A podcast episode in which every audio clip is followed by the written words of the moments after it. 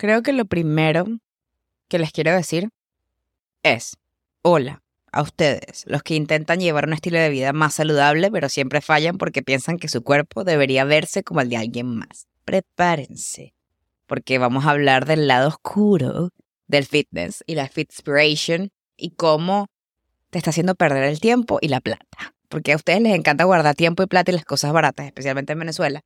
Entonces, como es bueno y bonito y barato, me voy a hacer este capítulo del podcast para hablarles sobre estos tres mitos que detesto y que creo que se deberían dejar de comer. Se los dije antes y voy a empezar este episodio metiéndolos un poquito en contexto sobre hacia dónde va Val. Y mm, me ha costado demasiado, brother. O sea, creo que las personas que me conocen saben que es súper difícil para mí elegir una sola cosa porque soy extremadamente intensa y me gustan demasiadas cosas, ¿no? Yo bailo, yo canto, yo pinto, yo escribo, yo trabajo como housekeeper, yo hago networking en tecnología por afuera y voy a eventos de NFT porque me encantan. Entonces, pero siempre tenía algo muy claro, que era que con lo que yo quería hacer como, o sea, mi marca personal, debería estar direccionado a poder ayudar y guiar a la gente a construir el estilo de vida que yo tengo, que es muy saludable. Es un estilo de vida donde hoy en día siento que estoy muy conectada con mis emociones, muy conectada con esa curiosidad que de niña las circunstancias me arrebataron, muy conectada con la inteligencia emocional, con mi cuerpo y ese proceso de aceptar mi cuerpo. Y por eso es que todo el contenido de este mes y estos meses que vienen van a estar muy, muy relacionados al tema de ese sweet spot entre el cuerpo, el, la mente y el espíritu. Hace dos años me certifiqué como entrenadora personal por la American Sport and Fitness Association y no he tomado el tema de volver a entrenar a personas en serio. Y dije, Coyeval, tienes tantas cosas en la cabeza y cuando me acuerdo cómo me siento cuando entreno a la gente y cuando ayudo a meditar y cuando, porque para los que no sepan, yo mis clases son de funcionales casi siempre y HIT, alta intensidad. Pero el último experimento que hice, que fue con un grupo pequeño que entrené en el pueblo donde vivía aquí en Nueva York antes, era que entrenábamos, yo entrenaba siempre con ellas y al final teníamos una sesión de 5 o 10 minuticos para agradecer, meditar y bajar los niveles de adrenalina.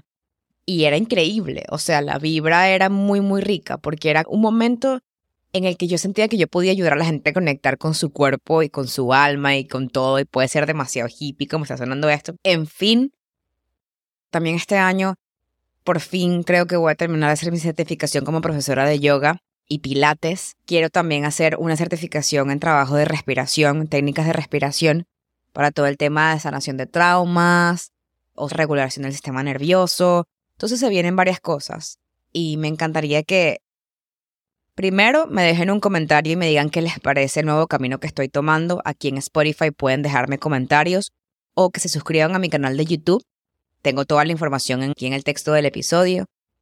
Y nada, me encantaría que, mm, que estén muy conectados con lo que viene porque estoy muy, muy emocionada. Mi página web está en camino. Entonces, bueno, voy a cerrar con el, con el espacio de publicidad. Voy a empezar hablándoles de, de estos mitos que, que yo también me creé. Creo que quería dar una introducción de este capítulo porque, como ustedes saben, encanta leer muchísimo y siempre estoy leyendo sobre fitness y avances en todo el tema del wellness world. Y había un estudio del Journal of Medical Internet Research que me pareció muy interesante porque hablaban sobre la exposición a la Fitspiration. Para los que no sabes qué es Fitspiration, es la inspiración fit de las redes sociales y cómo impactan negativamente en la imagen corporal de las mujeres específicamente. Me interesa también los hombres, pero me llamó la atención la parte de las mujeres, porque creo que en nuestro caso es un poco más difícil y tenemos que rendir como más cuentas a la hora de vernos bien. Y el estudio reveló que los sujetos femeninos de Fitspo típicamente se adhieren al ideal delgado o atlético, mientras que los sujetos masculinos se adhieren al ideal muscular. Entonces, me pareció muy interesante y dije, coño, ¿cómo puedes protegerte de obsesionarte con tener ese cuerpo perfecto?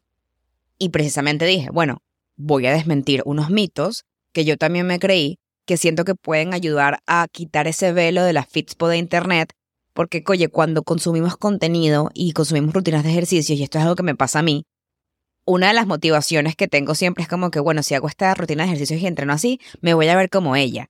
Y al final es como, lo toqué en el capítulo anterior, porque todos estos capítulos van a ser como una continuación, pero no se trata de verte como ellos, sino de simplemente trabajar por crear tu versión de tu cuerpo y crear una vida más sana que se adapte a tus necesidades. El mito número uno es precisamente alineado a eso. Si hago ejercicio como mi influencer favorito, voy a verme exactamente como ellos. Lo lamento, lamento romper tu corazón. Lo voy a decir como una novela mexicana. Porque no, no necesariamente lo vas a lograr es posible que nunca sea genéticamente o metabólicamente idéntico a los influencers que consumes o que sigues. En su lugar, te invito a que investigues, disfruta los entrenamientos que estás guardando. Eso que guardas en Instagram, disfrútalos. Pero no porque te quieras ver como ellos, sino para mejorar tu bienestar físico.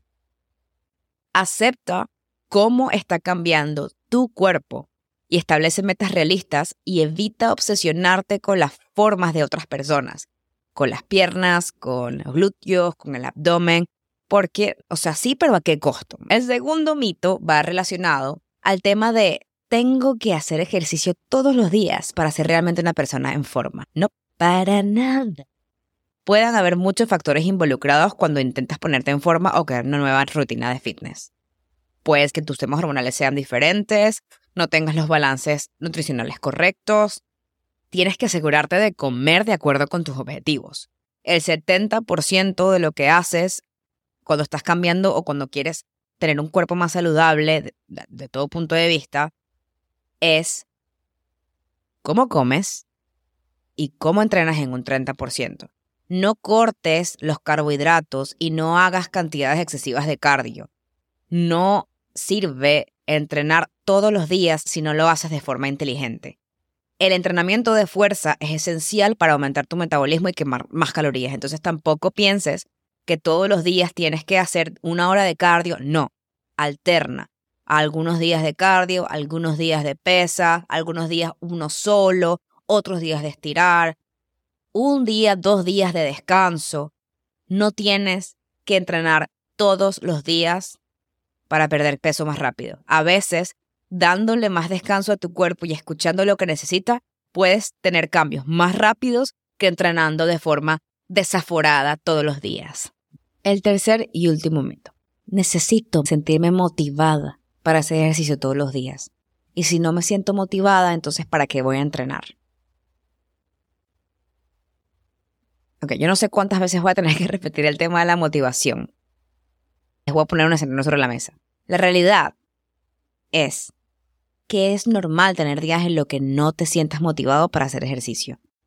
Es más, necesitas días en que no te sientas motivados. Porque el fitness no solamente se trata de sentirte motivado para entrenar, no solamente se trata no solamente se trata de lucir bien, sino de desarrollar disciplina y una mentalidad que te permita pararte de tu cama y entrenar, brother. O sea, si no tengas ganas es importante crear una rutina constante que puedas mantener incluso los días en que no te apetezca. Por eso es que yo, por ejemplo, varío demasiado mis tipos de entrenamientos. Al desarrollar un hábito de ejercicio, puedes construir gradualmente disciplina y la motivación es algo que va a venir con el tiempo porque entiendes lo que estás haciendo y lo estás haciendo con mucha claridad. Recuerda, y esto es un call to action, no un call to action, pero un friendly reminder. El fitness no es un destino final, es un viaje, es una forma de vivir. No hay una fórmula mágica que te dé el cuerpo que deseas.